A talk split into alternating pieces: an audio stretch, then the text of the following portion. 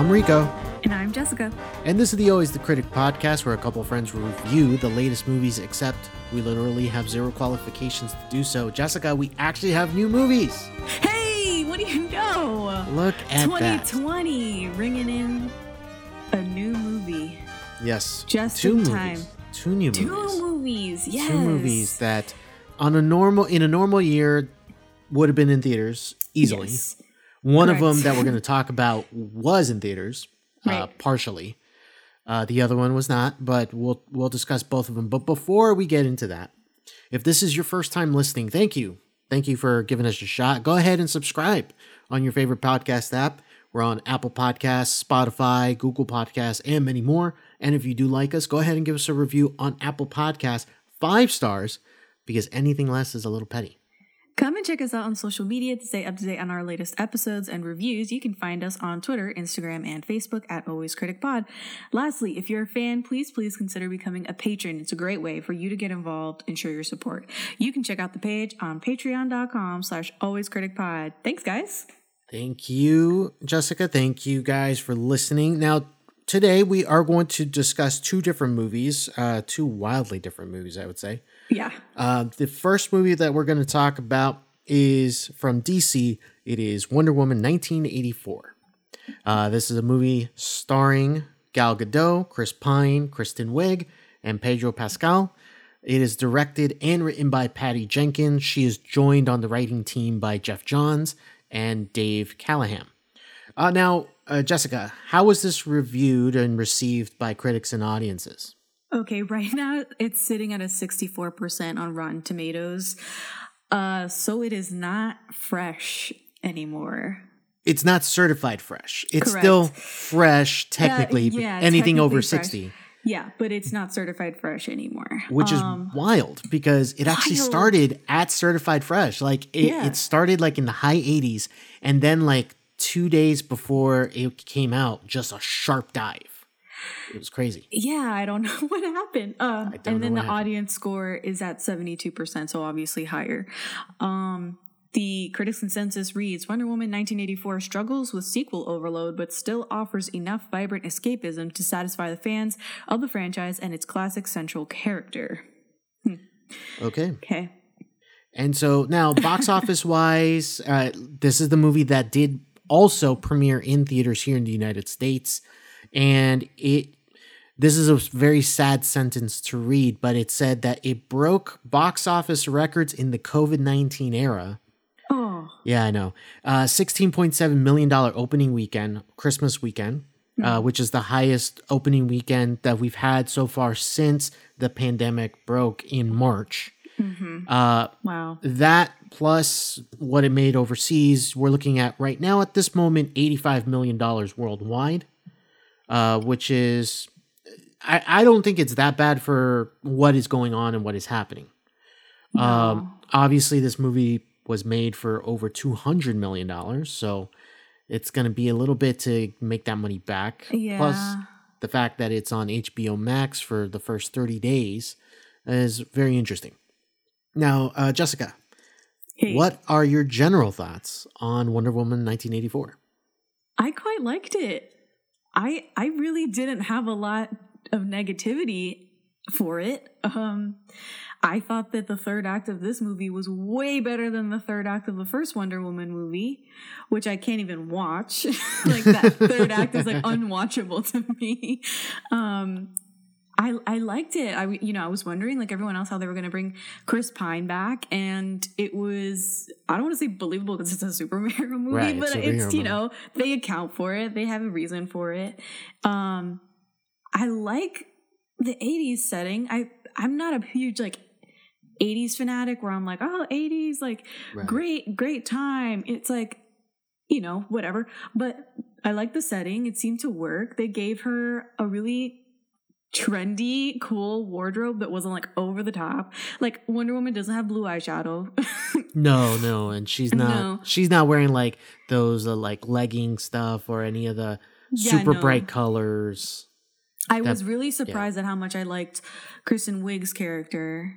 Like way surprised. Yes, that was the big question for me. Yeah, yeah. I think yeah, that was yeah. the big question for a lot of us is like how would Kristen Wiig perform? And it's not like she had never done any type of serious roles because uh, there was the movie that she did with Bill Hader, The Skeleton Twins, which is kind of like a dramedy, really. Mm-hmm. Um, but she has never been pushed into the spotlight like this in a serious role. I put that in quotations It's because yeah, it's a comic book movie. it's a comic book movie. Uh, it's a little bit different when you're placed in in that type of role or that type of spotlight versus being in a broad comedy. Even in something like Bridesmaids, Bridesmaids became huge after its release. It wasn't like people were you know like oh my goodness.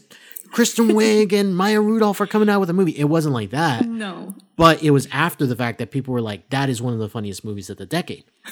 but now, with that expectation coming into a movie like this, how would she perform? How would she interact in this environment? And- Especially in this like a villainous role. right, you know, villain role. That was that's what threw me off. Is that oh, she's gonna be the villain? Yeah. Interesting. She's not a sidekick. No. She's not a you know, another superhero. She's a villain. She's a Like, villain. Yeah.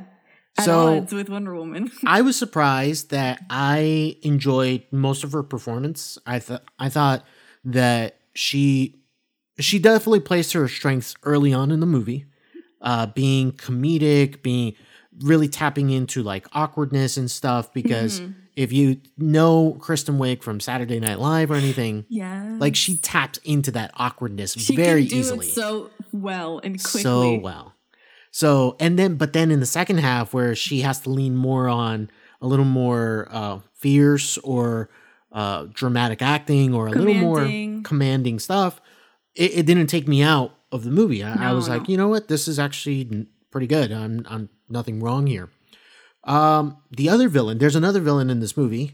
Uh and the movie really centers around this uh character without the trailers really I mean they the trailers Uh-uh. hint at him, No, they really don't. but they really do not push how No. big this character is going to be, and that is Pedro Pascal's Maxwell Lord. Mm-hmm. Um yeah, this character basically takes over this movie anytime he's on screen. full on Kristen Wiig was like the main villain. And I had no clue that Pedro Pascal was like the real bad, big bad of this movie. right. I, I took- had no idea. by surprise, like out of left field. Right. I thought he would be an ancillary part, you Exactly. know, that kind of like, yeah, there's going to be some bad stuff dealing over here, but we're Yeah. really focusing on Cheetah. But no, actually, the roles are reversed. Uh, if anything, Cheetah is a little more of a like a side villain, almost in a way, Yeah. than Pedro Pascal. So, yeah. what do you think of his performance of Pedro Pascal's performance? I think he was Um, just having so much fun of just I was gonna over say the he top. was kind of chewing up scenery He a was. lot of the time, uh, which has got to be pretty fun as an actor to just be given a little bit of license and creative freedom to just go wild. Uh, everything was very exaggerated. He had um, an accent. I don't know enough about Pedro Pascal. I don't know if he has a natural um, Hispanic accent. So He does. it seemed very um, believable. I think his accent and. I don't know about you, but I think Pedro Pascal needs a facial hair. Yes, I agree. Pedro Pascal should not be rocking clean shaven look because it doesn't quite work for him. I was like, okay, I definitely feel like people have their looks and like the most um if the most flattering uh you know looks and and facial hair is one of them for him like he, need- he needs it um so it was kind of weird to see him barefaced but Right. I I generally quite liked it. I was like I was into it. I wasn't mad that Pedro Pascal took over as main villain. No, no, definitely not. Uh, by the way, uh, Pedro Pascal is from Chile. That's where he's Chile. from. Okay, okay. okay. Yes. Uh, and uh, he did get raised in um, part of Orange County, California, and then Okay. another part of his life in San Antonio, Texas. So, like, Okay, yeah. kind of like pretty heavy Hispanic influences in both of those areas. Um, yeah, but I, I really enjoyed uh, Pedro Pascal. Um, I will say that I, speaking of our main star, uh, Wonder Woman herself, Gal Gadot, Uh, she again continues this role being like just great for the role. I I I can't stress enough the fact that they nailed the casting of Gal Gadot when they casted Is her. it Gal Gadot? Uh, this is another one of those weird ones. People say Gadot, people say Godot. I'm pretty sure, I think it's Godot because of the fact that it's not like she's American. It's not like it's a DOT dot. I, I'm pretty sure there's, Okay, so here's the we'll thing: see. is that after I watched Wonder Woman the second time, yeah, um, I watched it off of HBO Max, and they had like oh extras, and I was like, you know, the whole family was like, "What else do they got?" Like thinking they might have like deleted scenes or something. Like, and I was like, Right. no. So Nah. they had like the they had the launch or whatever of the, I think of the trailer or something, and it was like a whole event yeah. a virtual event, and they introduced Gal Gadot as Gal As Gal Gadot. yeah, Yeah, I've and I heard, was like, oh, I've heard it oh, both dang. ways is the problem from, from different people. I don't know. I mean, because she was there, like with the girl, like True. I don't true. know. Maybe that's that's why Maybe, I was like, oh, maybe it's, fine. Gadot. Maybe it is Gadot. We'll just Okay. call her Gal. Gal. On a first name basis. Yes, I I think they it's a good thing. They nailed that casting with her years ago when they casted her and she she is really good in this movie. Uh there are look, she's not the greatest actress and I'm going to say that right now. There are moments where the movie does need to rely on her uh, you know, in some dramatic moments and it's not quite there. Like there's moments where you're like, "Uh, the acting's a little rough for her, but You're gonna, overall, to, you're gonna have to tell me in spoilers what those moments are. right? Overall, though, she she is just like so charismatic, so warm, like a fun personality to watch and to be around in a movie. That yeah, it, it's such a great casting on Gal Gadot. Hmm. And then finally, Pine. Pine's back. Uh, What can you say about Pine? I mean, Pine's what great. can you I say love, about Pine? Pine I is love Chris great. Pine. I love. I don't Pine. even like Pine. Like I, he does nothing for me physically, but I'm like, Right. wow, Chris Pine. so, So, among the Chris's in Hollywood, he's, very kinda low for me. Okay, Yeah. gotcha, gotcha. Okay, fair enough. Fair enough. fair enough. Eh, People have their purposes or choices, Yes, and like Chris that's not my Chris, but continue. yeah. So, something that I wanted to talk about because I think you and I have a kind of positive reaction to this movie Okay. is the reaction that this movie has garnered. This this movie. Okay. So I've stayed kinda- off the internet mostly. Oh, okay. So what is? I guess it's negative. It's bad. Uh, quite negative which Oh, is no. yeah like um there are uh articles and facebook posts and video like youtube videos of like a waste of two and a half hours it was garbage. You're joking. dc completely ruined this or or you know just like talking about how bad this movie was like like they were As if saying they were like they were saying that it might be the worst DC movie. They And need to me- rethink their lives. Yeah, like- the worst DC movie is miles away from any Wonder Woman. No, movie. exactly, exactly. Miles away. Am They I going to, to say at Aquaman because Aquaman is a little mm, stinks a little bit. So, So- um, if if if I were to compare this to the first Wonder Woman, I still enjoy the first Wonder Woman more.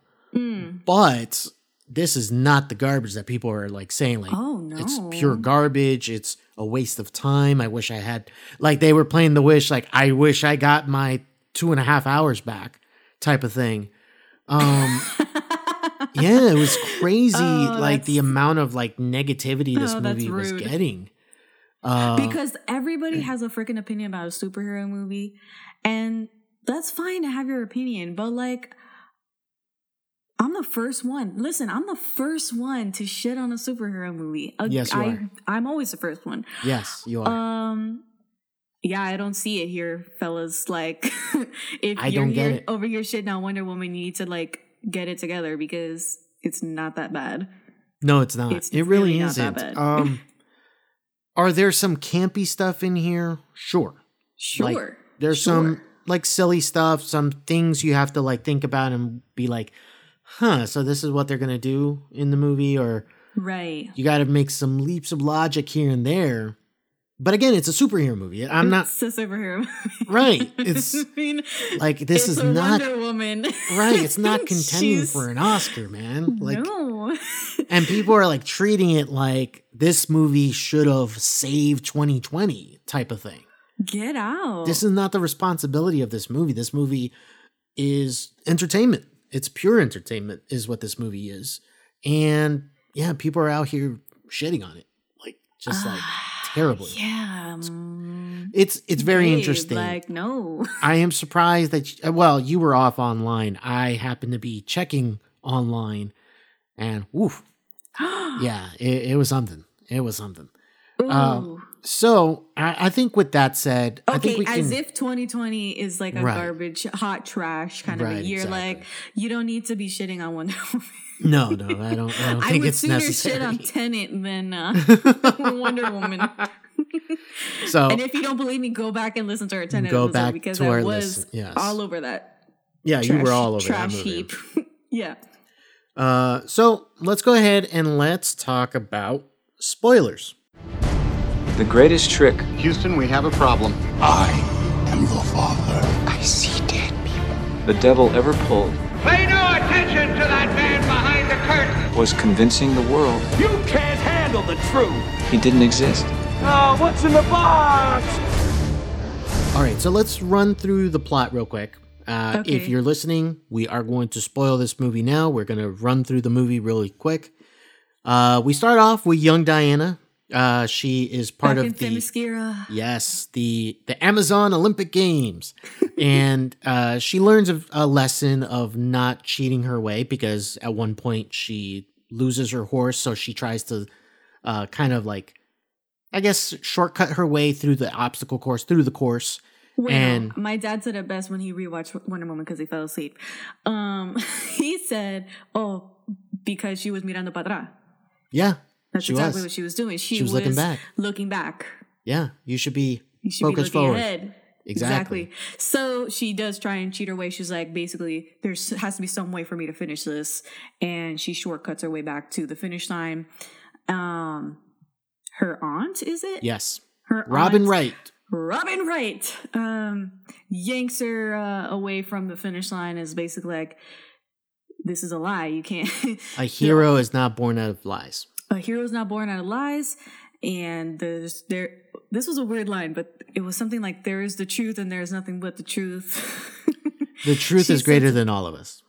yeah but then she says there is nothing Yeah, but that there's So, nothing but that. anyway um then we catapult ourselves back to present day which is 1984 she's working at the smithsonian um as a what was it anthropologist cultural anthropologist and paleontology No. Yeah, I can't remember because I remember that Barbara Minerva, who we meet in this moment, she's a Kristen Wiig, gemologist gemologist, gemologist and whatever cryptologist or something like that. cryptologist is is Is her like in- last one?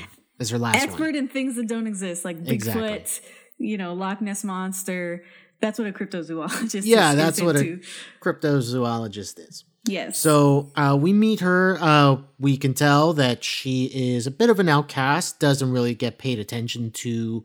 A bit of a loner, awkward I, girl. I found her, a lot of similarities between her and uh, Mia Thermopolis before she becomes a princess because Ah. people like don't don't even pay don't attention to even her. pay attention to her. Like the lady that interviewed her for the job at the Smithsonian, like didn't recognize her. yeah, nice to meet you. We Yeah. we already met. Like she had to. You interviewed me like yeah. twice.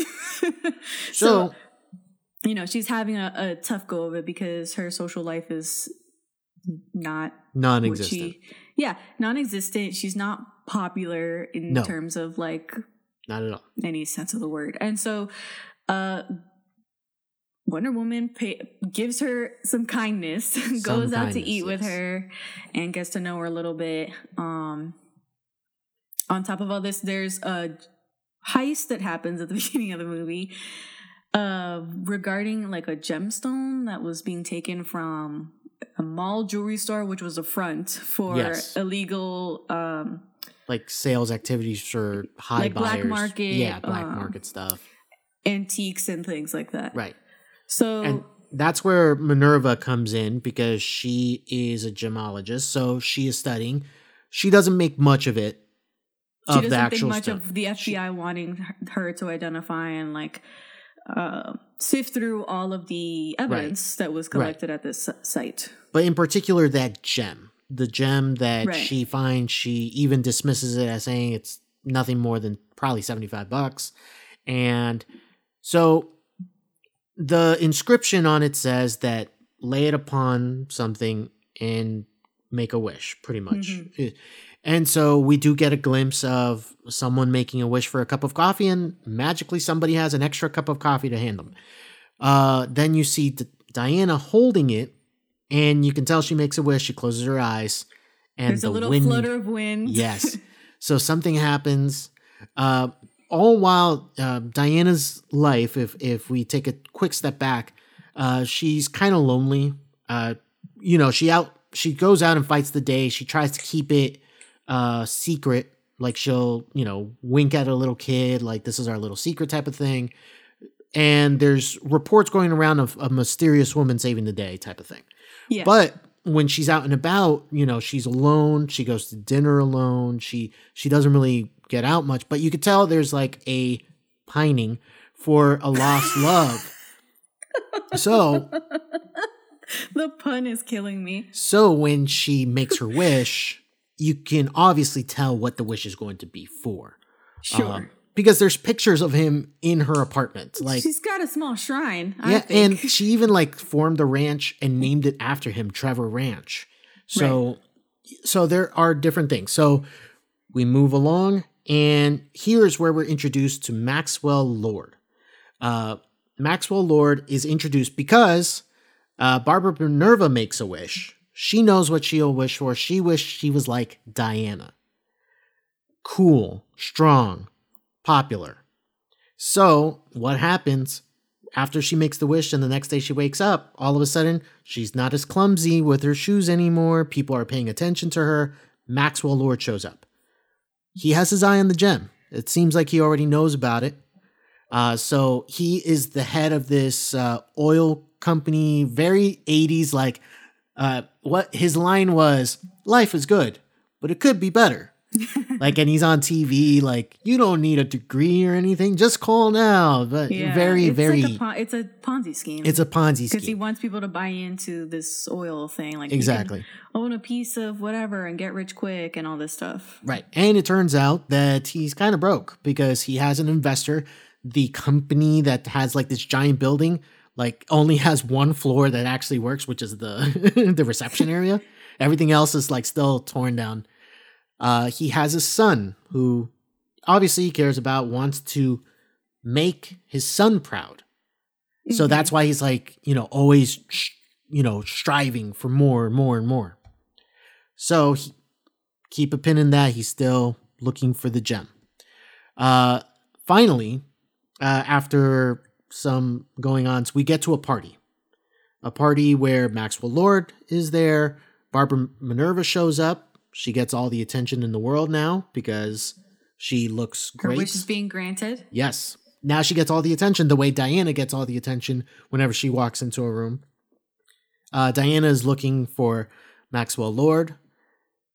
And then finally, we hear a voice. We hear someone calling out to her and called out to her again and is following her throughout this party. And we hear the echoes of the line that Steve Trevor says to Diana I can save the day, but you can save the world. And after the camera goes around them a couple times, boom, reveal. Chris Pine Chris is back. He is back. Mhm. So her Uh, wish was granted because his wish. soul was in, was dropped into the body of some dude living in DC. Yeah, this this is an interesting thing. Like his he she We'll can see. Yeah, this. she can see Trevor. She can see Steve Trevor, but the rest of the world sees this random dude. Yes. Yeah, that's funny. Uh, so they take a lovely stroll through the uh, through Yeah, the Washington reunited. Monument. Yeah, They have a touching reunion. Max Lord gets his hands on the wishing stone. Yes. He wishes to become the stone, basically Yes. wants to become the genie. Exactly. And he starts granting everyone's wishes and manipulates people to grant what he wants as well by suggesting what they should wish for. Um, it brings society to its knees, causes multiple miscommunications, and uh, uh, starts basically a war between countries like Egypt and like ignites the, the Middle East. Soviet Union as well. Soviet Union, um, nuclear war. He kind of meets with the president and um, top top people in society, and uh, is getting basically drunk on these wishes. Yeah. Um, Because he wants more. He, He wants more. The answer is always more. the answer is- is always more, is what it says. So Right. Diana basically has to stop this dude from crippling society and bringing the Earth into chaos. Yeah. But at the same time, who is there to kind of stop Diana? And it, it's Barbara Minerva, who has finally realized Right, yeah, that so she's, strong and has power. Yeah, she's Yeah, blocking Wonder Woman because she doesn't want her wish to be taken back. She doesn't want to Right. go back to how things were. Another main thing about the whole wish thing is that the wish takes something in return. Yeah, So takes uh, her most valuable possession. possession. Yeah, So in the case of Wonder Woman, it is taking away her power. And we realize that through several fights, several action scenes. She's not as invincible or as strong as she usually is. Right. She's like getting weaker and weaker as the movie goes along. Mm-hmm. So once the villain has been able to escape, Cheetah helps her, or Barbara before she becomes Cheetah, helps Maxwell Lord escape from the White House. Sh- the entire city's in chaos. yes, So it comes down to making a choice. Uh, Diana has to make a choice, and even Steve Trevor tells her, "You you have to do something, and you have to renounce your wish because you have to save the world. This, the world needs you." And yes. so she has to make that The tough only way to fix the issue is to either Renounce renounce, your your wish or kill the um, destroy the stone, which in this case is now Pedro Pascal. So kill Pedro, Pedro Pascal. Pretty much. Um, and she's still like, there's must be some other way. We got to get around this. There's, Right. There's must be some other way. trying everything they can, or at least she's racking her brain, trying to find a different way. Mm-hmm. And really, it, it's it's painful to watch. Uh, she has to lose him again, Again. again. Uh, and Yeah. so when kind she of an renounced, onward moment where it's like he was here for a second and then he had to go. so Oh, finally she renounces. She becomes uh, Wonder Woman again. Like sh- her powers are back. Plus Yes. flight. She can now fly. She takes a little tidbit from her boyfriend and she learns how to ride, catch, and Harness. the wind, harness the the air, The and, wind uh, and air. yeah. to so be then able to she learns fly how to glide, fly. however you want to call it. So now we have our ultimate showdown. Uh, Pedro Pascal has gone to some island where he could broadcast to everyone, where he can He wants touch, to touch everyone. because that is the key to making wishes. You have to touch them. So with this uh, government experiment, they release these particles that touch everyone. So he's out in front of a camera talking to the entire world. Make a wish, make it right now, and and as he's delivering these wishes, uh, he is taking s- stuff from them, like his their life force, their energy. That right, because and that. what the thing took from him when he wished, he wished to become the stone, and the stone took his health. Right. So now he's taking other people's health when he's granting wishes. Mm-hmm. Um, that brings us to Wonder Woman showing up. She shows up in the armor that we see in the trailer with Yep. the wings. Uh, Barbara has mutated into her final form. she is now Cheetah. And so she is uh, quite powerful, like really like takes it to uh, Diana, Wonder Woman. Uh, they fight, they go back and forth. Obviously, Diana is able to overcome her, doesn't kill her, but is No. able to overcome her. I thought she was going to be dead. So did Because, I. yeah, she because it's like an yeah, exactly. It was electric uh, wire that fell into the water, and so I thought she was dead, but no, she survived. And now she has to go stop uh, Maxwell Lord, who is just handing out wishes, wish, wish, wish, wish, wish. He's And got fi- phenomenal cosmic powers. exactly. Like he really steps into it. Uh, and he's like yelling like no one can stop me like just like he's like really in no, he's yeah.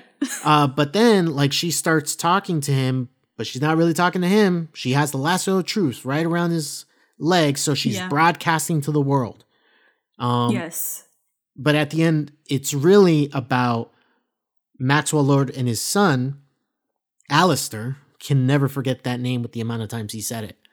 um, who he's worried about. So he decides the only way I can stop everything that's going on nuclear war, countries going to war at each other, chaos in the streets, protecting his son the only way he could do it is renouncing his wish, which he does, which does like a domino effect of everybody else, you know, renouncing their wishes because he it was the stone. like it wasn't that way to me. you don't think it was that way? No, that it wasn't like cause and effect.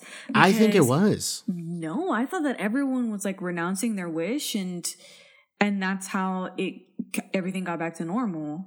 I That's how thought the day was saved because everyone had to renounce their wish, and it didn't matter if Pedro Pascal did it or not. Like Mm, he wasn't interesting. because people were renouncing their wishes, like regardless. And then when he did it, it didn't reset anything. Like to me, if he renounced his wish and I everything thought- was okay, then I think everything would have like almost like reversed. But like the damage was done, like you know, people remember what happened, and like that's Yeah, why I feel true. like that is true. Pe- people do remember. what- everyone just had to renounce it. Interesting. Okay, so we'll we'll circle back on that. I, I think you are right based on how you explained it there. So uh, we reached the end. Uh, I think this scene was filmed like to match up with the season. Um, you know, Yes, it they're out and about. It's Christmas Christmas, time. yeah, it's a Christmas movie now, and like there's a show of hope and love that that is in the air that uh, Diana comes to appreciate a little more uh, after you know everything that happened with Steve Trevor, and that wraps up the movie. But then we get a, a little stinger in the mid credits. We see a woman stop a you know a Falling pole, pole. like a yeah she stops it easily she keeps walking and another woman's like i have to thank you please uh, and when she turns around it's none other than Lynda, carter, Carter! the original wonder woman Wow. uh, she is playing looks a different role here yes, she's playing. Oh God. i am trying Starts to with remember An A. it starts with an a and she is the warrior that diana talked about earlier in the movie where she warrior. She's stuck behind and got she's she's the one with the armor originally Uh, yeah, she's the one with the gold armor originally. They pulled all of their resources, all of their armor together to make her this one final um armor for her to hold up the army of men that was after the Amazonians so they could make it to the Themyscira safely. Exactly. So that wraps up the running through the plot here. Uh, let's talk about some of the aspects of the movie. Number one, I want I want to talk about the main concept of how how everything happens, and it's all based on wishes. Yes, I thought that was a little bizarre too. It was weird. It was It a was weird. weird. Uh, it, they called it the Dreamstone in in the movie, and basically it's and they described it as the monkey's paw, which is be careful what you wish for, uh, type of thing where Yeah. You wish for something and It'll take something gets something. it'll take something In equal And- measure. in equal measure. Exactly. Um, I thought it was a weird way to introduce the movie, but then as the movie went along, Didn't seem so bizarre after a while. Didn't seem I, so I think bizarre. that it got bizarre when things got out of hand and the Yes. wishes started becoming really massive. right. Oh, we need more like nukes. I wish more we nukes, had more like nukes. when Reagan says we need more nukes, I was like, in what world? like it was, it was like hyperbole, Right. So over the top. so over the top. Um, so the the concept of you know relying the, your entire plot device on someone who can grant wishes to people, uh, a little far fetched. But then again, um, you know, we've seen crazier stuff in comic book movies. Uh, you know, so like space worms and Avengers. Right. That's what it is. it is what it is. Uh, you know, Um, comics are right like- with all that crap. Yeah. I like how this movie didn't show the god who imbued this stone with the power that Yeah. it had, Yeah. which is something that the first movie did because we saw the other guy that was her brother. Yeah, it was something? brother her Ares, half brother Half brother, yeah.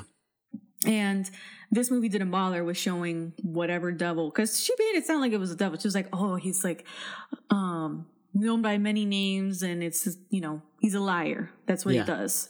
Kind of sounded like Loki in a way. A little bit The like way she was describing sort of him. trickster, Yep. uh, you know, god of lies or something like that. Yeah, type of thing. Yeah. exactly. So I like that we didn't see this dude. You know, no, I I think that it was not very necessary to introduce them at all. We didn't need another character to look at or to Mm-hmm. Right. involve ourselves with. I So had just- a Lord of the Rings flashbacks when, when after Pedro Pascal becomes the stone, the stone disappears and the, only the ring is left. Yes. That was like you know holding that stone, and I was like, I had a Lord of the Rings moment because she looked inside on the inside of this ring, and it had like the language of the gods, and I was like, oh my god, one ring to rule them all. Oh god, it Yes. was great. It so uh overall I think that plot device while strange not totally not, a deal breaker. Not don't deal think. breaker. Yeah. Uh Where did you think Gal Gadot didn't act very well? Like, I want to go back to that. It was it the scene where she had to Oh. say goodbye to. no, you know, I no, no, that that Oh, wasn't I the thought- scene. Oh, okay. Then what? What? I scene? didn't think it was like that scene. I think it's just like little moments where um like she has to be like serious, like really serious in a moment to talk to someone. And it it's not like super convincing that she's trying to like either intimidate or she's trying to um, you know, come off as very serious in the moment. You know what I'm saying? No, Uh, I don't. But it's Okay. okay. That's um, I like I like how the movie is unapologetic with how it portrays uh, catcalling, Yes. Oh. which is something yes. that your brother Miguel brought up in the group text, and I was like, yes, it's so accurate. Like it, consistently, people just coming up to Wonder Woman and like catcalling her or say, "Hey, how you doing?" Like getting in her way. Yeah, standing right in her Yeah. way, and she has to like look past them and like The amount of like no thank yous No thank you. that were in that was like Wonder Woman is saying no thank you. Like it's so good. Right. Um, she gets her cab stolen by this dude yeah. at the beginning of the movie, and I was like, how dare this guy steal a cab from Wonder Woman? So she hails the cab. The cab stops. The guy comes up out of nowhere as if like the cab mysteriously stopped for him, and like even though he didn't call for it, Actually, and he goes, not true. okay. So he goes, But oh, we can share. And I'm like, okay, why doesn't he just give up the cab? like, he's doesn't offer to give it to her. He's just like, oh, I can have it, or we can have it. exactly. And she's And like, no, I'll, I'll she's wait. like, no, I'll wait. And I'm like, yeah, you wait, I guess. Um, so I, I rewatched the movie, and you can actually hear him say taxi before she says taxi. ah, okay, okay. so okay. like he like beat her to saying it by like a second. a second. Yeah, it, it was nothing. But the rest of that still stands. The fact that yeah, we we could share it, you know, Yeah. like type of thing. And there's so many moments throughout the movie where that just keeps happening, and, And not then- just to her. It happens to It happens to uh, Cheetah. Uh, Yeah. You know, Kristen Wiig's character also has major moments where she's battling like toxic masculinity on the Oh, street yes. in Yeah. DC. A drunk Um, dude. Drunk dude. Hey, she let me help you out because she like kind of stumbled in her heels. Right. Hey, let me help you out. Let me take you home. Uh, Aggressive drunk dude who is Yeah. like berating her and, and harassing her and definitely had, you know, de- definitely was going to do something bad until Wonder Woman comes out of nowhere and like saves her. So I like that. I like Yeah. that she also has this moment again after she has her wish granted and she feels powerful and feels in control. and she's able the to like take her aggression out. That's probably one of my favorite parts of the movie is when she Mm. like stops running. She was gonna like run to her apartment or I don't even know where. She was on a mission. Drunk guy again says the same shit to her and she stops. And he gets so close to her and like tries to touch her face and she Yeah. catches his his Hands. arm his hands and goes, No. And then he tries again. He like fights her on it. And she's like, no. I love that part because it feels so empowering. It does feel empowering. Mhm. Obviously, it's coming from a villain aspect because you hear She like takes it the too far. she takes it too far. Like she, Yeah. you can even hear like the theme for her, like the I, I I can't describe it, but it's like a quick little like ring ring, ring like Uh-huh. whenever she appears now as her new form. Um, so yeah, so maybe taking it too far, but uh, very well deserved from that man. But I very well deserved, and also I just love how Kristen Wiig plays it because they obviously give her room to act in that moment and be Yeah. severe. Yeah. Uh, and even just before that moment, before she starts running inside, like the guy hands her, oh, you know, do you want anything? Coffee, tea, me? Me, And then she was like, I don't need anything. And she walks I don't away. need anything from you. and she, and like he has the gall and be like, well, you don't have to be so mean about it and whatever. if I had a nickel, Yeah. Um, Terrible. No, yeah, I mean, it felt very much like this was directed by a woman. A woman. yes.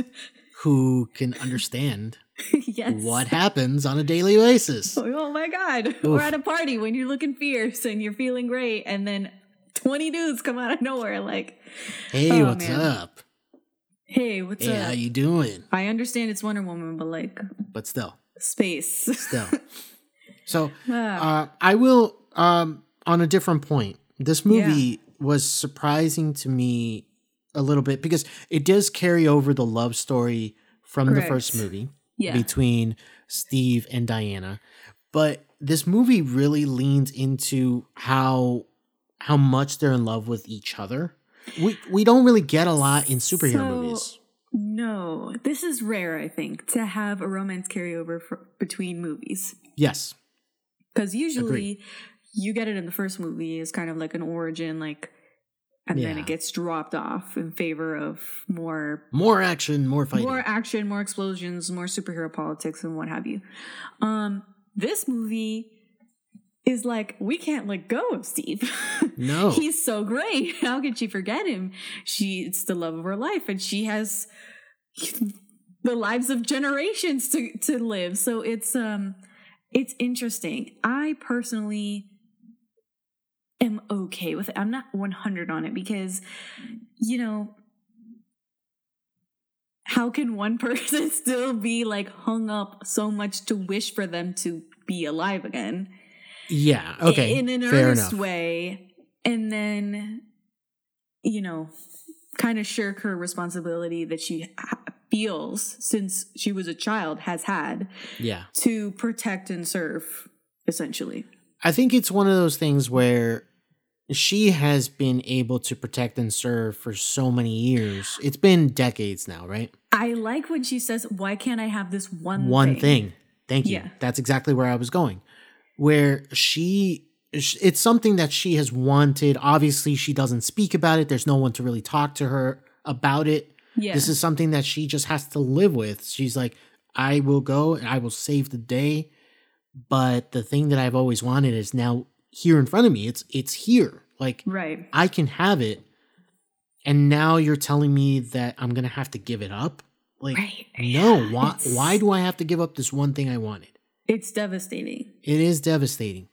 Um I the- think that I'm more like I kind of draw the line with her being still in love with Steve to that point because I feel like when somebody loses like a husband or a wife, like a spouse, partner, whatever, Mhm. there is a mourning period and Yeah, there is a sense of I would love to have them back, but at the same time you move on with your life and you develop a sense of like they're gone and I I accept that. Like there's no reason for you to sit there with a dreamstone and say I, wish so and so was back. Like that's my one wish. So if we're looking at it super logically, So that look, me, they've a on, they only knew each other Oh, for God. so long in the first movie. and they only knew each other for days.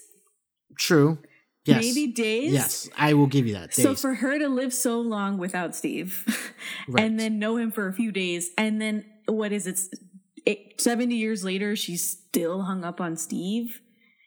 I mean, that's why I'm a little bit like, I don't know. They weren't married for sixty years, Right, I, I mean, no, no, I understand that. This is the logical view of it. Uh, I, I, I totally get it, and I, I feel you. like I'm sometimes I'm like an uber romantic, and then other times I'm a crazy realist. And then this case, I feel a little bit of both. I'm pulling both ways because I love how she's still like, I ask for nothing. This is the one thing that I want, right. and I can't. You're telling me I can't have it, like at the risk of the world collapsing because Right. I am the only person who can who can set things right. Uh, just a quick side question here. Hmm. Do you think in all that time she never like at all with anyone? Bro, no, no, Never, no, like no one. no. Mm, I don't know. Come on. I think she Come may on. have like m- met guys, maybe tried, but then nothing happened because it was just like shit. This guy's nothing like Are Steve or nothing close to? Steve.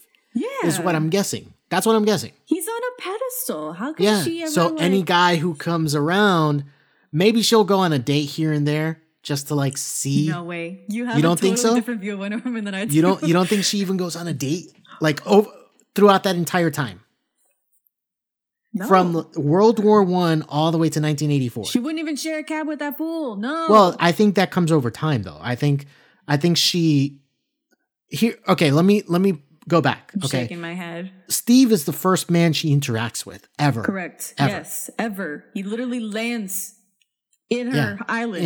In, on her island. yeah. Uh I obviously there's the pedestal there of him of being the first man first sexual encounter as well with a man. Uh I don't even know why we're talking about this. no, what I'm saying don't is I just so. have the question do you think she ever dated after Steve died? This is like the same question as do you ever think do you think Dumbledore fucked? Like, do you know? And it's like the, it feels the same way. Like, why are we asking way. this Wow. question? no, it's just the question that I had. Uh, because like it, she is so enraptured with Steve yes. that was there ever a point in time where I look anyone at her like I look at my 87 year old grandmother who insists that like her, my grandfather was the love of her life, el amor de mi vida, and when she would never like, you know, she's now shut down for business. That's how I feel about Wonder Woman and Steve. Uh, okay, Even though he, she knew Steve for three days or whatever. right. Well, I mean, we do have some flirtation in like Justice League with Bruce Wayne. So, but that is after 1984 anyway. So they're kind of tying that in. Some 30 years later. Yeah, I know, right? All right. So I, I wanted to say that with that plot, with a bit of the hamminess that we get from Pedro Pascal's character, Uh-huh. uh, this movie really is influenced heavily by Superman. And I mean Superman from 1978 with Oh. with uh, Christopher Reeves and uh, um, Gene Hackman playing Lex Luthor Oh. that influence there of you know it's a hero who just stands for hope who stands for what's true you know? Uh, superman always had the slogan of truth justice and the american way you know? Right. and this movie does have a lot of that going for it. That's number one. Number two i think the romance between the leads is is like put front and center. So you have steve and diana who like you know are so passionate with each other it kind of reminds me of the way they portrayed uh, Lois and Clark in in that movie and Right. how she became so enraptured with him with Superman and the way it went the other way where Superman became so enraptured with Lois um and they even have which I believe is one of the greatest pieces of music ever is uh John Williams love Yes, theme for. Superman I love that theme so much It's gorgeous. and it does take place during a scene that's kind of divisive for people but i think it's just a magical scene where he takes her up to fly for the first time Right. he, you know he takes her up to fly and you know she's having these thoughts in her head uh and you know there's a lot of similarities here where they go up in the jet, and I talk about Diana and Steve. They go up to the jet, and she is we mystified. get the jet. yes, we get the invisible jet, and like she's like trying to make it disappear. Um, and we get like that similar type of feeling where he's taking her, you know, through the air, and she's so astonished with it. Like she still can't can't get the hang of like flight. It's something I can never, you know, comprehend or never like attain. So, and then of course the hammy villain, you know, over the top, Gene Hackman versus Pedro Pascal. Like this movie really Ooh, wears yeah. its Superman influence on its sleeve. Like it's so evident, and I think that's a good thing. I I, I don't see where that's the bad thing. Yeah. Where people are saying like this movie sucks and it's campy. And sure, fine, like it's campy, but like it's filled with a hero who is hopeful, who who is striving to do good, like wants to do good right. and is not jaded by stuff.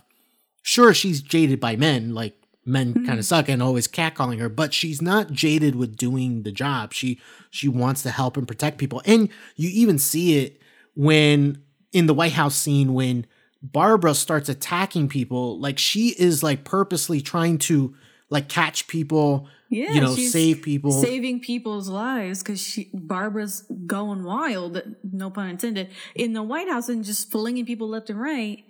You know, And then- no regard to human life. no regard at all.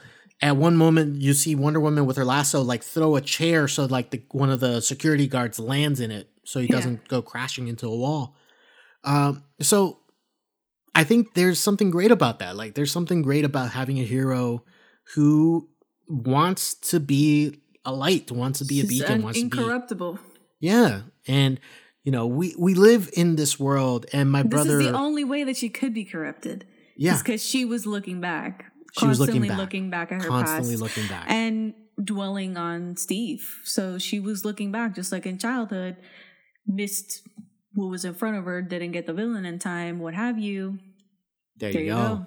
There you go. Her fatal flaw. That's Her fatal that's flaw, the whole point of that. Um, that flashback Yeah. is, Is- you know, not looking ahead, not looking what's in front of you, which is the goal, looking back, concerned with what's behind you. right. Yeah. I, I couldn't have said it better myself. Yep. So I think, do you have any other thoughts on Wonder Woman? Oh, well, let me ask you, uh, did you have a favorite scene, a favorite moment uh, throughout the movie?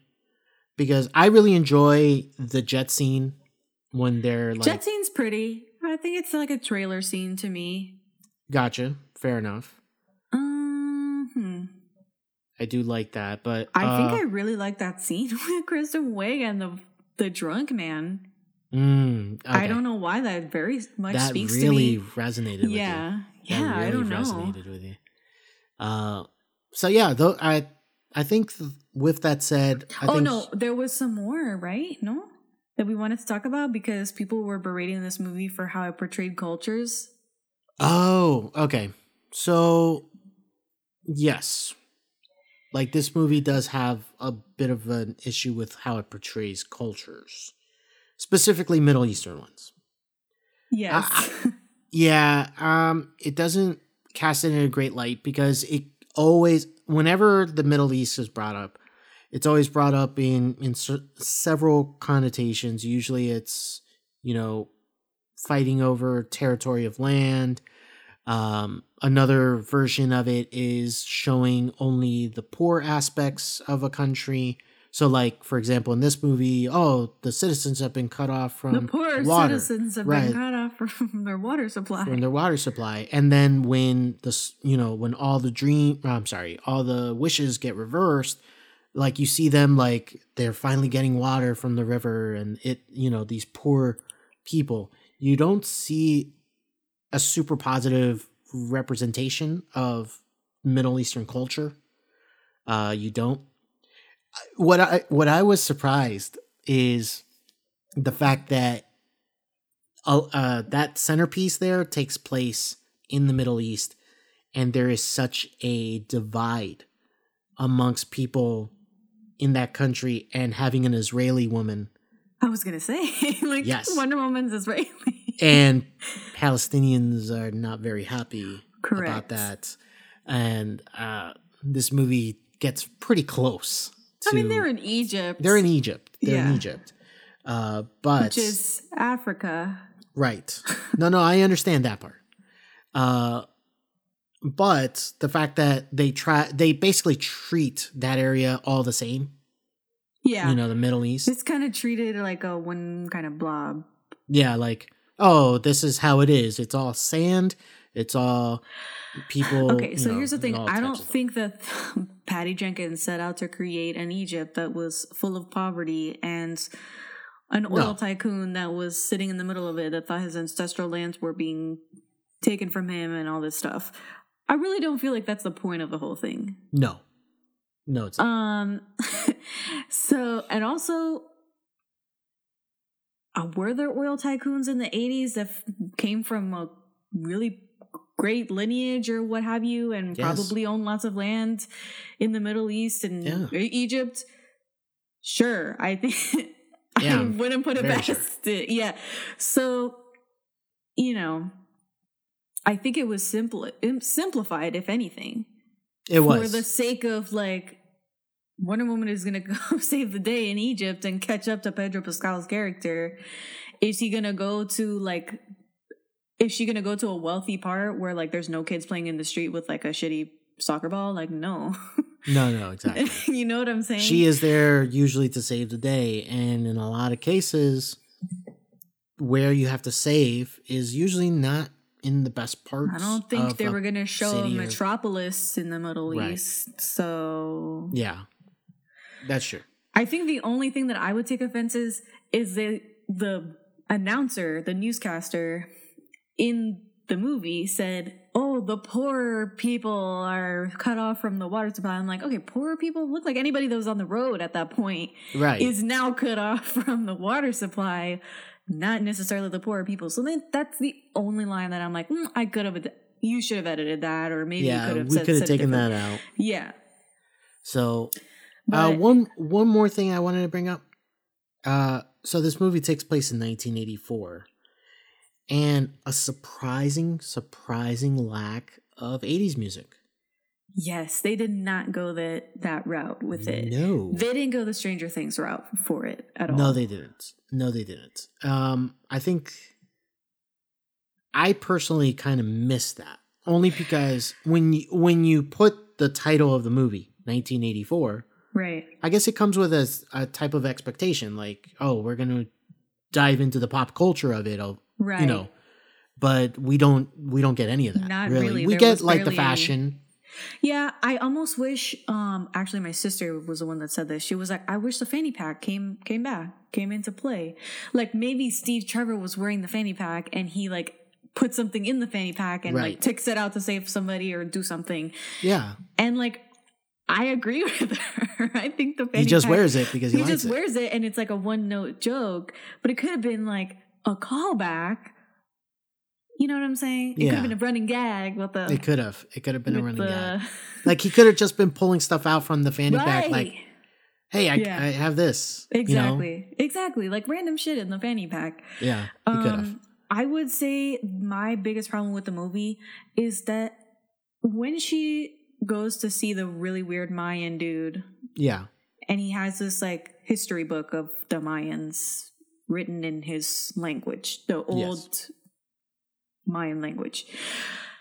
She makes it sound like every civilization, major civilization in history was taken down by this stone. right. I don't like that.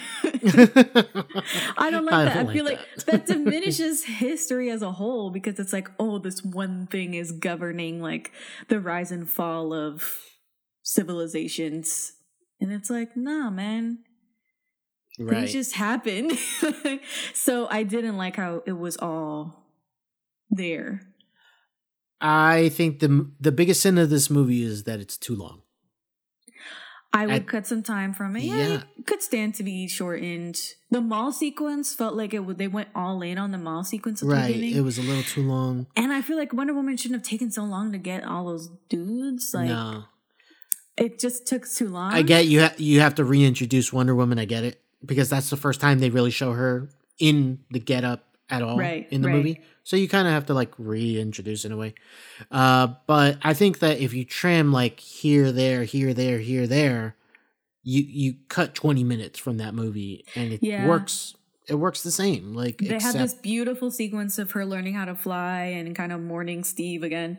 And then she has to go all the way back home to her apartment to pick up the golden armor that she Right. has there in order to fight Pedro Pascal in that bunker where he's broadcasting. And I'm like, why, where was she flying to? Was she flying? Like, how fast did she fly? She was just flying Yeah. around DC, like tri state area. pretty much. And then she goes home. it was weird.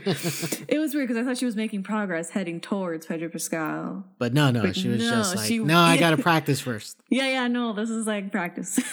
So uh, before we wrap up 1984, uh, what did you give the movie? I didn't ask. I ended up giving it a four out of five. Four out of five. Yeah, Nice. same as uh, what I gave the original Wonder Woman. Gotcha.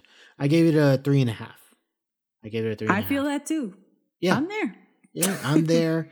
um, I think It was very I think people are gonna be surprised. Oh no, that. I'm sure. And I just feel like it was rewatchable. That's a major thing for me. Yeah, Is, Is I feel like this Wonder? Woman is really rewatchable, and I feel like the World War One bits get really taxing after a while. So that's why I don't.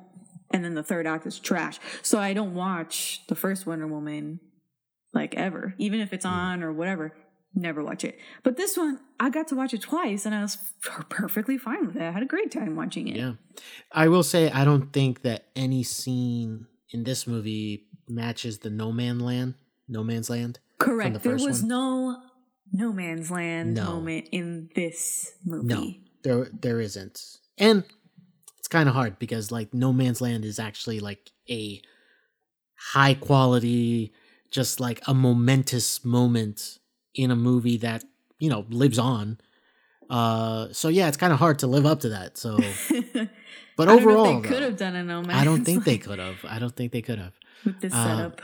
But overall, those are our thoughts on Wonder Woman 1984. Uh, hopefully, you enjoyed the movie, and if you didn't, let us know on social media at Always Critic Pod on Instagram, Twitter, and Facebook.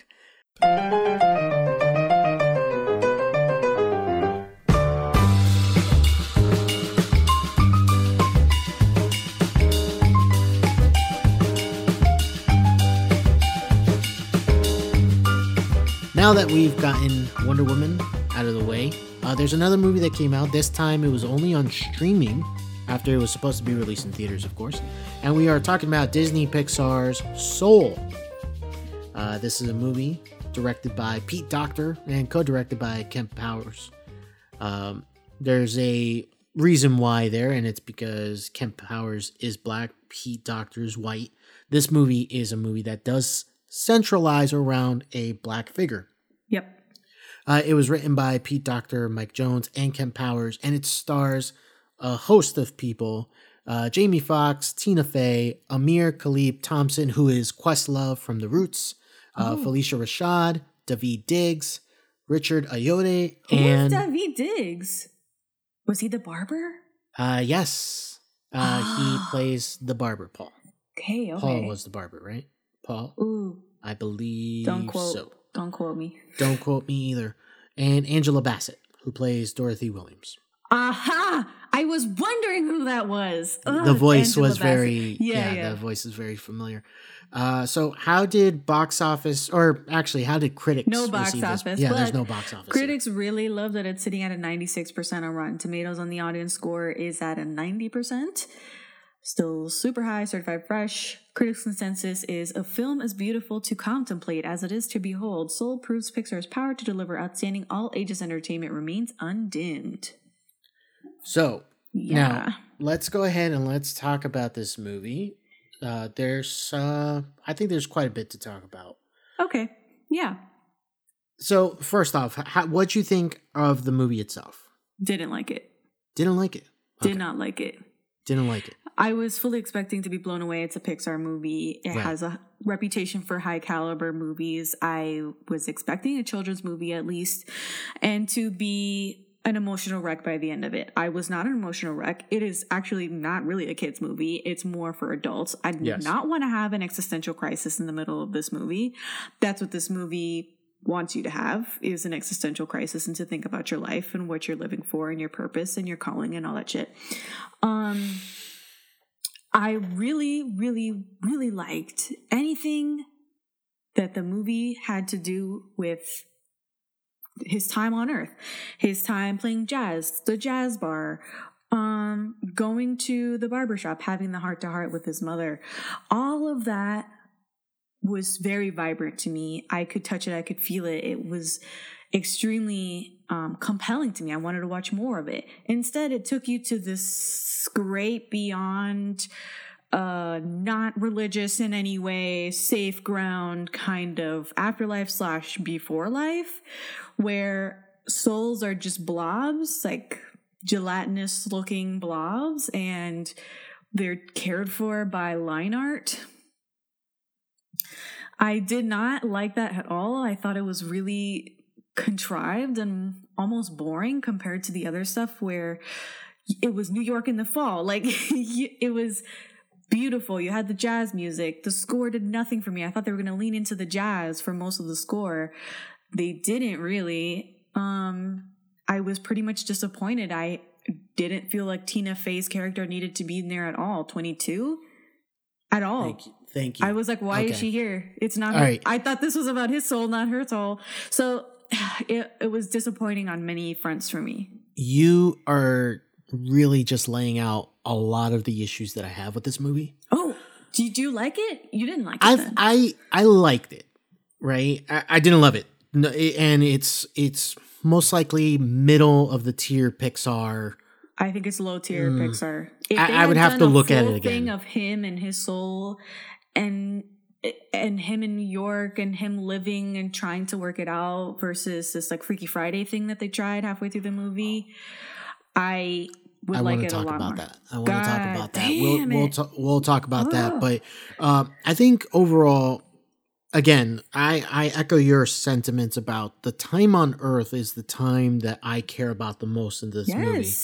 I don't I don't know if it's because you know, uh, as an as an adult now, maybe I just don't care about like animated stuff as, you know, as I did before, but I don't even think that's the case because No, I don't think so either because I love animated stuff. Right, so do I. And there's things that other Pixar movies have done that you know can be considered as for Like children. Inside but Out Oh, has God, another yes. kind of very con- like high concept um, premise. I have no problems with Inside Out. It's not my favorite, but I don't loathe it like I do Soul, and I have Yeah. all these qualms with Soul. Like I do not have the same issues with Inside Out, which is doing very similar things. I feel like they sidestepped the whole religion thing. I'm like everyone. yeah, they really sidestepped they that one. Totally just like, sidestepped that, and they're "Ah, just like, we're not gonna. he goes, "Is this heaven?" And they're like, eh, "Not really." Like you know, it's whatever. And and they gave like an acronym for it, and I'm like, "Who are you trying to kid here?" Like Right, and then they start calling it the Great Before. the great before. before you go down to earth. Uh, th- overall, I think that the movie relies too much on the all the blob stuff of being in the great before and you know trying to reconcile with what happened to him what happened to um, jamie foxx's character versus what's going on with tina fey's character which is a blob who doesn't want to go to earth uh, yeah, this movie has see prob- the- I- she doesn't see the point in living, and so has lived thousands of years in the great before. before doesn't want to go Doesn't so- want to go. So you know what? Let's get into spoilers. I I need to talk more about what I really had a problem with in this movie, and I can't do it without spoiling it. Okay. So, with that said, let's go ahead and let's talk about spoilers for Soul. The greatest trick Houston, we have a problem. I am your father. I see dead people. the devil ever pulled Pay no attention to that man behind the curtain. was convincing the world You can't handle the truth. he didn't exist. Oh, what's in the box? Okay, so real quick uh, to run through the plot really fast. We meet our main character. Uh, why am I blanking on his name now? Uh, but he is uh, voiced by Jamie Foxx. Right, I just think of it as Jamie Foxx. Yeah, so do I, right? exactly. Um, he is a jazz musician who is a middle school teacher, waiting for his big break, trying to get his big break. So when an opportunity comes, he gets to meet Dorothy Williams, who's this incredible saxophone player, and he has an opportunity to become part of the quartet. And just as he becomes part of the quartet, he falls in a manhole, dies. And his soul goes up to A what is not An heaven, escalator an escalator. Uh, in the a- galaxy. yeah, pretty much. And he's not ready to die. You know, He's He- not ready he- to go into the great light, the great beyond. Exactly. So uh, his character Joe, uh, his soul kind of like escapes that and gets to this other part of this weird place called the Great Before, which is where souls become what they are. You know, they get put through. Okay, these souls are going to be self-absorbed. These are going to be shy and stuff like be that. aloof. Right. And so there is where we meet uh, 22. Uh, this is a soul that does not want to go to Earth, doesn't see the point of going to Earth, has not gotten their spark, is what they call it, for souls to go down to Earth and begin their life there. Right. Uh, Joe has been assigned to her through a mix up as the mentor, uh, but he's really just trying to get back down to Earth. So, with some help from this hippie soul, uh, apparently there's another zone of of I the great can't. beyond called in the zone. When when you lose yourself, like you're playing music or you're playing basketball or anything like that, when you're in the zone, you're in this separate area that you have kind of ascended to another like- stratosphere right. this great dimension. Exactly. And it's through there that they they're able to get back down to earth. But here's the accident that happens is that 22 and Joe get down to earth in reverse bodies. So now Joe is inside of a cat and 22 is inside of Joe. Here's the problem that I have, but I'll, I'll come I'll circle back. Um through the day we learn, you know, Joe maybe isn't quite as you know thought of the way he wanted to be.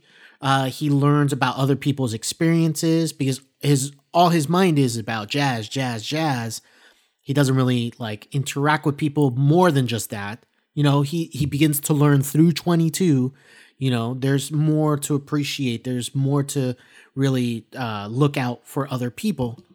Uh then finally comes the moment where uh, it's about to be another big break, but then 22 doesn't want to leave. And then they both get dragged out to the great beyond. So then 22 is able to get back because Joe decides to make the sacrificial move. Like, you you need to explore your life. You found your spark. You need to go. Right. He took her Earth card pin Right. sticker. Right. But then Uh, realized that she needed it more. Right. So then she gets it, she leaves. When he gets back to the great beyond, they give him another opportunity. You You, see, know? they're like, oh, for doing such a good deed for number 22, because she's maybe the 22nd soul that ever went through there. yes. Um, they give him a second chance at life, They and they him allow him go, to go back. And he's able to uh change basically his life. Like even though he plays in the quartet, it's not what he wants and he aspires to something different, pretty much. And yeah, that's pretty much where the movie ends. Um, okay, here's my biggest problem with this movie. The biggest problem with this movie is that there it's a body switch, and they have the black protagonist no longer in the black protagonist's body. That's it is your now biggest issue. a it's a white woman now, uh, and she takes over his life. And it's just like, wait a second, wait a second, wait a second. So we are going to take the main person, the the star of, or you know, the protagonist of the movie, and he's not even going to be able to come back into his own body. He has to get an experience and learn from it from a white lady. Like It's Tina Fey's voice. That's why. Okay, so um here's my thing. I don't give a shit about the mm. racial Okay, implications. you I don't, really don't. you don't care about that one. Okay. No. If you find fault in it, fine. That's your issue with the movie. There's many issues with the movie. Right. I find fault with why does he even need to have more of an experience in a cat's body with you know watching from the sidelines as he has another person has a heart to heart with his mother Yes. and I agree with that. Like, why does he have to be? Yeah, why does he have to be on the side? He, Yeah. he gets turned into a side character. he gets sidelined in his own friggin' movie Yeah, in his own body. Like he's not even. body, he's like- not in control of his own body. You know, they they allow someone else to control his body for all these moment momentous moments. yeah like of learning. um, right so having And a real conversation annoying. with his barber when finding out more about his life and not talking about jazz for a hot minute is like a learning experience apparently um yeah i don't think he needed to be convinced that he needs to live differently No, no, and especially it's not because like he's like this like asshole. No you know? he's no, not he- like a he's a villainous teacher. evil character. He's a teacher, and they never lean into the teacher aspect of it at all. No. I thought that maybe the lesson would be you may not find fulfillment in playing jazz in this quartet. I th- maybe you find fulfillment in being a teacher and you know training up this new generation to be better than you are. Jazz musicians have a passion, have go into the zone or whatever it is, um, in the same way that you do, and pass on that knowledge and passion in that way. Maybe that's what your spark is versus just jazz in general and playing for an audience. That's They where I thought lean into where that. it was going to. They don't go that route at all. no, they don't. And they even have a student visit Yeah. who's like ready to give up jazz. and he's like, oh no, she's fine. She's great. She loves it. Like, it all all it. the makings. It had all the makings of that's where it was going to go. Like, um, the inspiration is not you looking for inspiration. You are the inspiration for Right. others. Exactly. I thought that too. Even the fact that the drummer of the quartet, played by Was Questlove, a former former student, and you know, like, I thought that's where they were going to go, and no, that's not where they go. No. Like they kind of just end the movie after he basically gets 22 to realize like you should live. Like that Right. that's the inspiration. Life is worth living.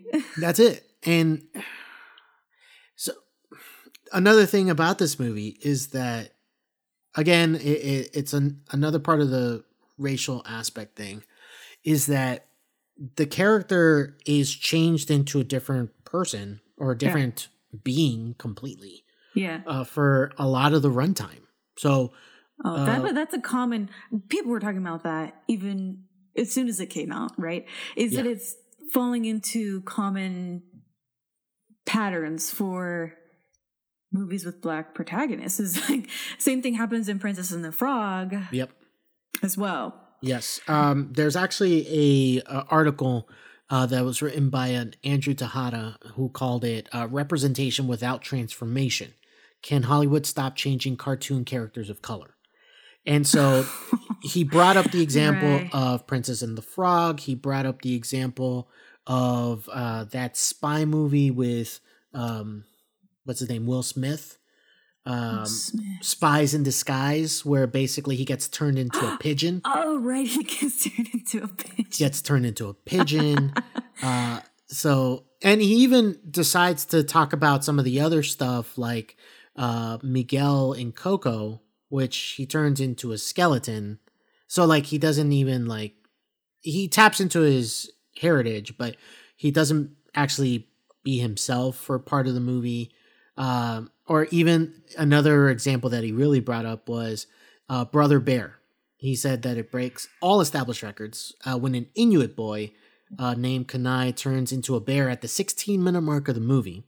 And after wandering the wild for 53 minutes, chooses to become a bear permanently. Uh, what? You spoiled that movie for me because I've never watched it Ah, before. Sorry. Sorry Oh, about that. man. Uh, Okay. but like right. these are movies where we don't actually see them for a long period of time in the movie as we are presented with them at the beginning. Uh huh. Like uh Princess and the Frog, uh she gets turned into a frog 30 minutes in the movie. The movie runs for 138 minutes including the credits. So you spend less than half an hour as Tiana appearing as a black woman Mm. you know? Uh in this movie it's not so bad. It's it's a little more generous but it's still even though we see a black person it's not really him. It's it's tina fey voicing him you know? Uh and then of course there's all the stuff with the great beyond or the great before or whatever where he's just a blob with a with a hat you know? And so it's pretty annoying seeing that you know i so here's my ideal of this movie spend a whole lot more time on earth number one That's what my thing is. Is like forget this great beyond stuff. i It's get really that they're not trying that to appeal great. no it's not and they're It's trying to appeal to kids i get it they're trying to appeal to kids Are like- they really? I, I don't think this so. I think they- near a kids movie. No, it's not. It's it's it's poorly marketed if it's a kids movie. uh because everything is dealing about the existential part of life. Are you living the life worth living? Yes. You know? Was your life worth it if you died?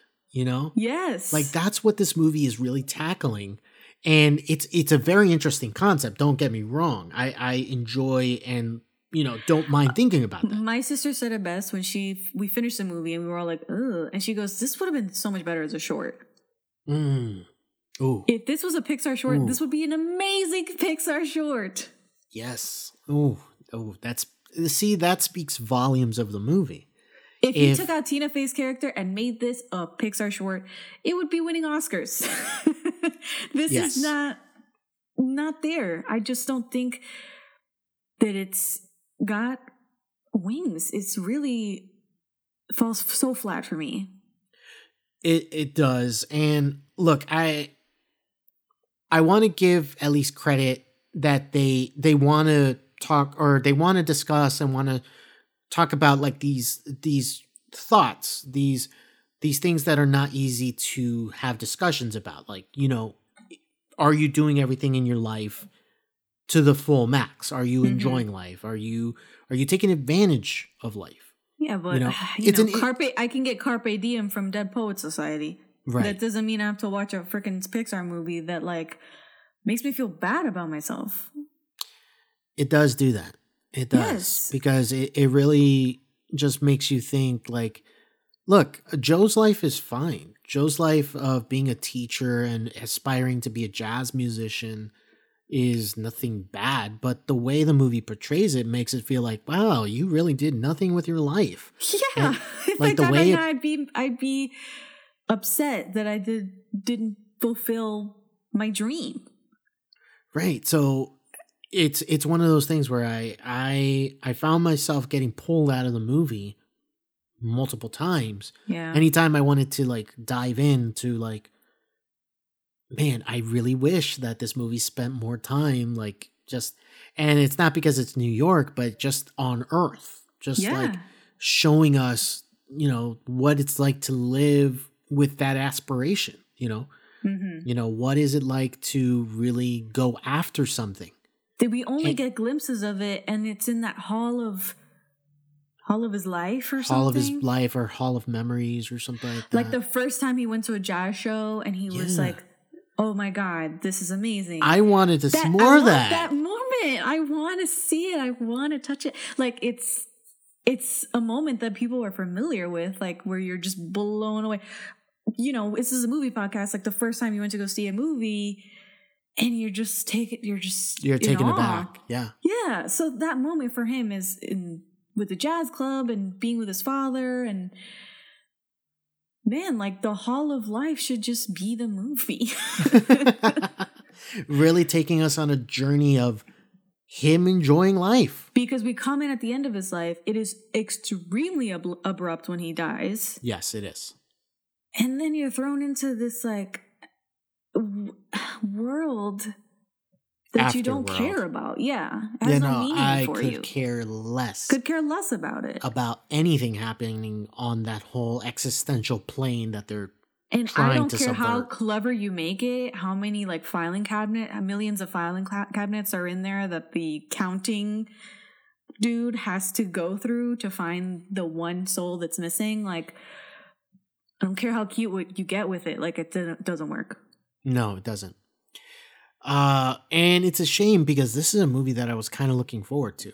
So was I. Just because of the concept. The concept was interesting, you know, a man who invests his life into jazz and you know, what what is his of that life? What makes that life? Or you know, and the way they they kind of like did it was soul, you know, like because yeah, yeah. Because jazz, of the music and then the you know his soul Yeah. as well. Yeah, and a lot of people will have that you know connection point where people when they say you know that music has some soul in it, you know, there's like a connotation of like, you know, we're talking about jazz or we're talking about blues, we're talking about things that have a passion behind them.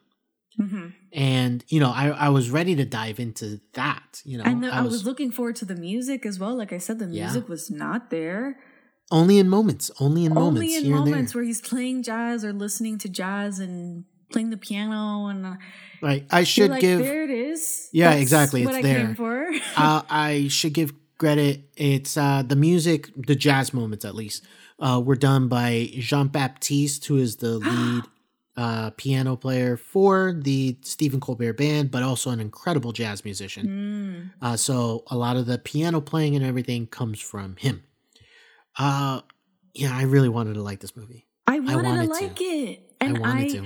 you know what? Um, when I don't like something, I don't like something. No, I know you are very headstrong there. You are steadfast. When you don't like something, you don't like it.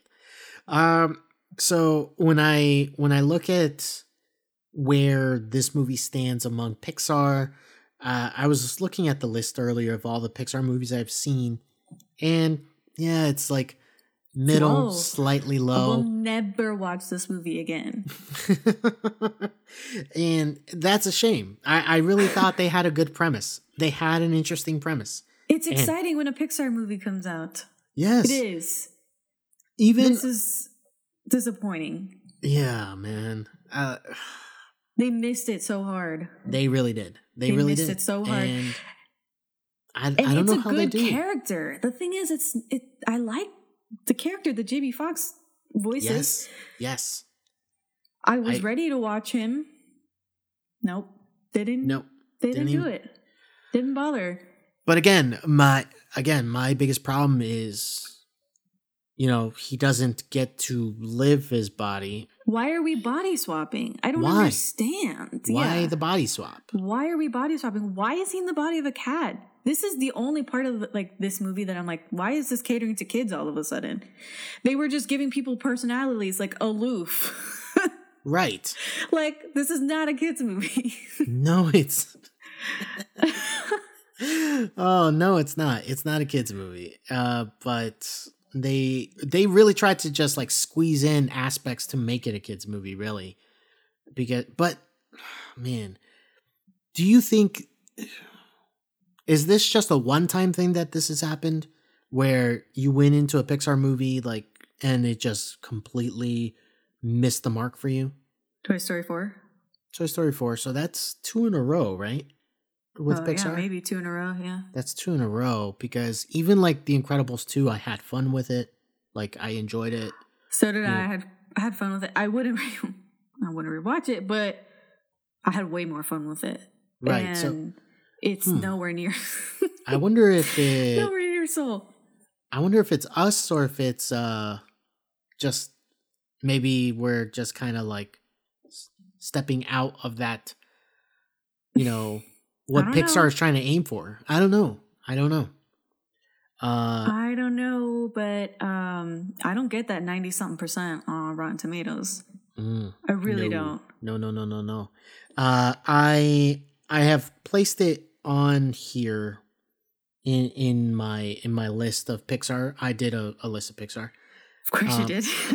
the the only the ones that I'm missing are um, Cars two and three, Okay, and and and Wall-E. I've never, I still have not seen. Yeah, yeah, yeah. Okay, Wall-E is Yeah, I know. delightful. You I know. have to watch Wall-E. I know. I have to It's watch. easily Wall-E. accessible now with Disney Plus. I know. I could just walk in and just like, or sit down on my couch and You just watch just it. Yes, fix that blind spot so fast. I can. You are right about that. Um, but with that said, I currently have it sitting uh, Soul at number eleven out of the sixteen Pixar movies I've seen. So, What do you have after it? uh, Monsters University, Oh, I've never seen Uh, Monsters U. Finding Dory, uh, A Bug's Uh, Life, Brave, What? and Cars. A Bug's Life is way better than Soul. I I, did- just rewatched A Bug's Life, as a matter of fact. I So- didn't really like A Bug's Life, so uh, that, that's a thing for me. Yeah, I didn't really like it. Oh no. Yeah, but oh no. again, again, Homie. uh, yeah, no, the, the but it's low. Your it's point low. is it's low. the the point is it's low, and I wish it would have been better. And to think this movie came from the same director as Inside Out, so he is playing with like these deeper themes. Abstract concepts. Yeah, like concepts of your emotions reacting or controlling you and going haywire, you know, as you're growing older. Uh, and then here the aspect of aspirations and dreams and, you know, what you're doing with your life. But Talents, abilities. yes, Passions. whiffed, Oh my gosh. whiffed. Get out. Get out of town. Um, so do you have anything else about Soul? Because No, uh, we better, really Pixar. we kind of trashed this movie too. We did, and I think I read somewhere that they had had to bring in like Kemp Powers because it was the movie was in really rough shape or something, and he had to be brought in to like bring it back on track. So if this Mm. is back on track, I am so sorry. Like Mm, I'm sorry, it didn't work out. Um, Stink face for me. That's uh, not good. Not good at all. and that's not to say the movie isn't beautiful and beautifully animated. right? No, and- yeah, like they they live up to the standard of how a movie looks and how beautiful it can be portrayed and stuff like that. Um, but at the end of the day, what did you give the movie? I think I gave it a two out of five. A two out of five. I gave it a three. I was more generous for sure. Maybe. Mm, no, I think I gave it a two out of five. Yeah, but Maybe yeah. a three out of five, but I I want to give it a two out of five after talking with you. uh, so it was I a mess. yeah, I think I think we're we got nothing else to say on. No, let's quit while it. we're ahead. Quit Pixar's gonna come after us. Yeah, this is you know they're gonna cancel our Disney Plus subscription and everything. uh, so with that said, uh, those are our thoughts on the two movies of the weekend, which were Wonder Woman 1984 and Soul. Uh, if you have thoughts on either one of those movies, or if you have thoughts on what we thought on the movie, uh, let us know at Always Critic Pod. That's at Always Critic Pod on Instagram, Twitter, and Facebook. Uh, that's where we post. That's where you could keep track of the show. Once again, if you enjoyed the show, don't forget to subscribe on your favorite podcast app. We're on Apple Podcasts, Spotify, Google Podcasts, and many more. And if you're even more generous, and this would help us out the most, is if go ahead and give us a review on Apple Podcast. Uh, we really appreciate that. Uh, make sure it's a five star review. Uh, that really helps us out. So now, with that said, mm, excuse me, I can't even get past this. Uh, with that said, that has been our show. Uh, I'm Rico. And I'm Jessica, and this has been the Always a Critic podcast.